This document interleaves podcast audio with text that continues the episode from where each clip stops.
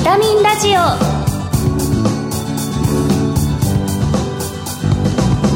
こんにちは。ビタミンラジオパーソナリティ小原美智子です。薬剤師として現在はウェルシア薬局と岐阜薬科大学そして日本ヘルスケア協会などで仕事をしています。この番組は健康テーマに医療に関わる専門家をゲストにお招きし明日の健康づくりのヒントになる。元気を呼び込むお話をお届けしています。リスナーの皆さんにとってビタミン剤になるような番組を目指してまいります、えー、現在私も所属する岐阜薬科大学は学びに最適な緑あふれる環境のいいところに立っています、えー、少しずつ地域の皆さんと交流する機会というのを設けてるんですが最近では三々の会という岐阜の食文化とそれぞれの食生活を見直し健康であり続けることを理念とする会参加させていただいた調理教室では長良川の鮎を使った朴葉寿司あるいは桑の木豆という岐阜の伝統野菜を使った料理を地元の参加者の皆さんと作りました。もうすっごい美味しくてとっても感動しました。えこういうですね地域の活動ぜひ皆さんもご自身の地域を探してみて行っていただけるといいなとそんな風に思っております。この後薬剤師の育成に尽力されている素敵なゲストをお招きします。お楽しみに。それから番組の最後にプレゼントをご用意しました。ウエルシア薬局プロデュースの商品です。最後までお聞き逃しなく。ビタミンラジオこの番組はお客様の豊かな社会生活と健康な暮らしを支えるウエルシア薬局の提供でお送りします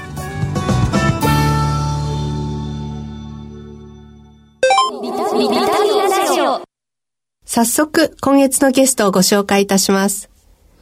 岐阜薬科大学学長の稲垣隆さんです。よろしくお願いいたします。よろしくお願いします。え、実はあの今日先ほどから私緊張してるんですけれども、岐阜薬科大学にはご縁がございまして、地域医療薬学寄付講座の、え、現在特任教授をさせていただいております。授業だとか研究やっていただいておりますけれど、学生からの評判はすごくいいです。わかりやすい、えー、講義をしていただいているということで、えー、岐阜薬科大学としても大変大慮にしております。ありがとうございますすごく期待しております、はい。よろしくお願いします。ハードルが高くなりました。これからもよろしくお願いいたします。よろしくお願いします。今月の特集テーマは、薬学の特徴と環境問題です。1回目の今日は、薬学教育を知ると題してお話を伺います。はじめに、稲垣さんのご略歴とご専門を教えてください。はい。えー、私は、えー、岐阜県土岐市の生まれです。その後、地元の小学校、中学、高校出て、えー、岐阜薬科大学へ、さらに東京のですね、国立公衆衛生院というところへ入学しまして、環境問題を勉強しました。その後、愛知県に、えー、就職して、えー、36年、愛知県の役人っていうんですかね、特に環境問題を主体にやってまいりまして、その後、えー、副知事を4年やらさせていただき、さらに、えー、副知事を辞めた後は、えー、中京競馬場のオーナーであります、名古屋競馬株式会社の、えー、代表取締役社長。まあ、この時代は大変楽しかったですけれど、えー、私が買った、えー、馬がですね、ダービー皐月賞にも出たというような名馬を、えー、生むことができました。その後は、えー、私立大学の理事長をやり、えー、5年ほど前に今の岐阜薬科大学の学長を務めているというのが経歴です。いや、なかなかあの、類を見ないご略歴で、私も今伺って大変驚いたんですけれども、でも実際学長にご就任されてから、名古屋競馬の時と生活は、あの、表変されたんじゃないかと思うんですけれど。えー、やはり大学っていうのは、学生主体のえー、学校でなければいけない、教育、研究がやれる、えー、場でなければいけないということで、学生が今どういうことを考えているか、どういうことを望んどるか、ということを、やはり知ることが大学のトップではないかということを思いまして、えー、学長に就任した以降、学長サジェッションボックス、昔で言うベアス枠ですね。そういうものとか、学生とのランチミーティング。こういうものを立ち上げて、学生の意見を取り入れております。えー、全国から学生が来ますので、6年間、うちの岐阜にいる以上ですね、岐阜の文化というのを、えー、触れていただかなければいけないということで、1年生、学校入って2ヶ月目ぐらいですか、この前も終わりましたけれど、1年生の方々に迂回観戦をしてもらうということで、岐阜の魅力をまず知ってもらおうということの取り組みを進めてます。えー、卒業後全国へ帰られてもですね、岐阜にはこういう魅力がある。迂回という魅力があるよということを発信してもらうことも、えー、岐阜一律の大学の役目だろうと思ってますね。もう楽しみですね、これから。はい、はいそれでは、あの、今お話になりました、岐阜薬科大学について教えてください。はい。岐阜薬科大学っていうのはですね、えー、昭和7年、当時の岐阜市長さんの松尾国松さんという方が、まあ、岐阜っていうのは、えー、日本書紀にも出てくるように、えー、製薬発祥の地と言われてるんですね。ですから、この地から日本のみならず世界で活躍できるえー、薬剤師、あるいは薬学研究者を廃止しようということで、その思いを受けて昭和7年に岐阜薬学専門学校という形で立ち上がっております。昭和28年、えー、これは全国の薬学系大学で初めてですけれど、東京大学と京都大学と我が岐阜薬科大学3校だけですけれど、大学院を設置しております。さらに昭和40年には大学院博士課程、こういうものも作っておりますし、えー、まあ、全国の薬学部で初めてというのはですね、その後、平成10年に学生さんに薬局での働きはどういうもんかということも分かってもらおうということで、えー、付属薬局としては全国で初めてですけれど、岐阜薬科大学付属薬局っていうのを作っております。それと、まあ、最近今、えー、災害がいつ起きてもおかしくない。そういう災害時に対応できる薬剤師。これを要請する必要があるだろうということで、まさにウェルシア薬局さんからご寄付をいただいて、モバイルファーマシーですね。移動薬局。これを作って、いろんな形で学生さんに災害が起きた時に、どういう、薬剤の調剤したらいいかとか、そういうことを習ってもらおうということでやっておりますし、過疎化が非常に進んでますので、その移動薬局を使って僻地医療、そういうものにも使えるような形の取り組みをしていきたいなというふうに思っております。地域医療、これが大変重要になってきているいうことで、これはまさにウェルシア薬局さんのご寄付をいただいて、地域医療薬学級講座、こういうものも立ち上げております。まあ、それ以外に、バイオメディカルリサーチだとか、在宅チーム医療だとか、あるいは先端製薬プロセス、こういうことをやって、基礎から臨床まできちっと研究すると同時に、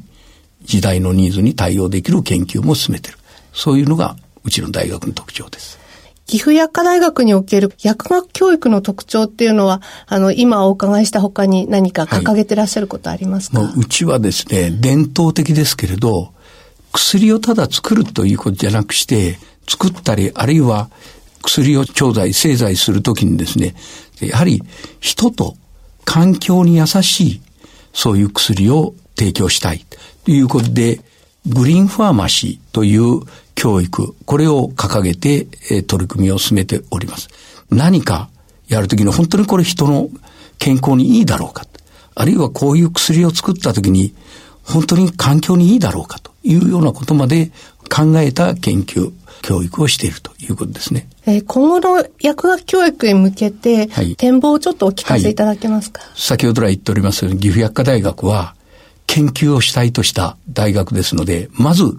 世界に羽ばたける研究者、これを育てたいというのが大きな望みです。そうは言ってもですね、人生100年時代、超高齢化社会を迎えてますので、その中できちっと対応できる薬剤師、まさにウィレシャさんからいただいている地域医療薬学、こういうものがわかるもの、あるいは災害時にもきちっと対応できる薬剤師、そういう薬剤師もぜひ育っていきたいというふうに思っています。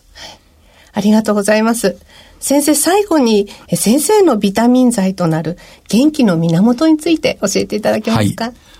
実は昨日が誕生日あ、おめでとうございます。あの、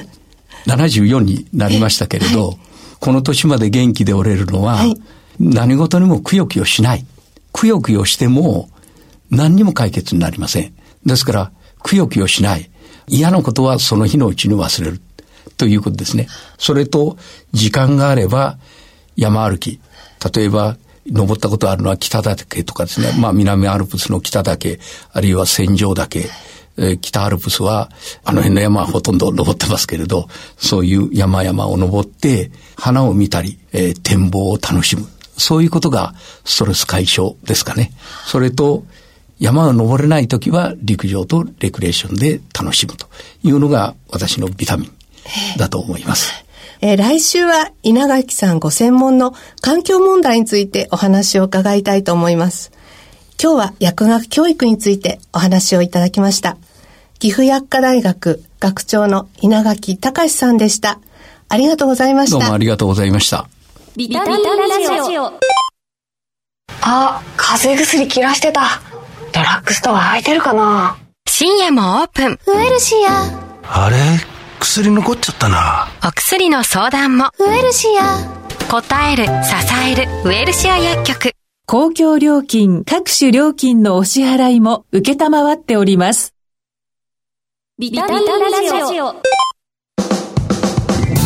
岐阜薬科大学学長の稲垣さんの話いかがでしたか？歴史ある大学ですがサジェッションボックスやランチミーティングなど学長自ら学生に寄り添う薬学教育を行っているというのが非常に印象的でした。